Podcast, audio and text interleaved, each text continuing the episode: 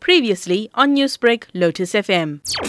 It was a peaceful protest. It was arranged by Ailey Rickert and her team. Um, Haley is a South African activist in the UK. We felt it was important to raise awareness here in the UK um, due to the events that unfolded in South Africa. What we found was there was a lot of social media platforms that were opening up, groups that were set up on Facebook and WhatsApp, but very, very little information on, on the media, on television itself about the unrest that was unfolding. And given that we all have friends and family quite close in KZN and Gauteng, we we felt helpless in the situation. And to show solidarity and support, we thought it was a good idea to arrange a peaceful protest so we can show that we've come together to stand united. We've noticed that there's political tensions that's dividing people in South Africa and in the UK at this peaceful protest. We all stood together,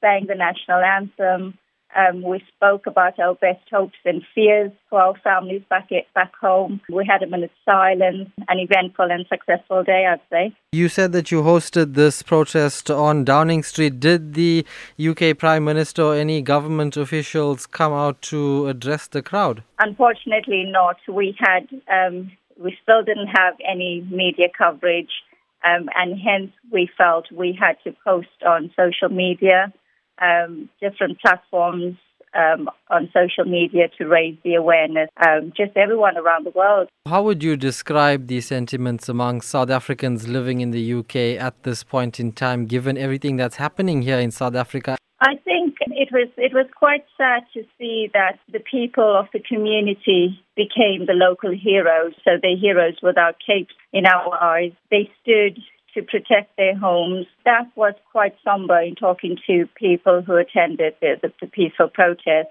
We all seem to have shared the same experience, the same sadness. Newsbreak, Lotus FM, powered by SABC News.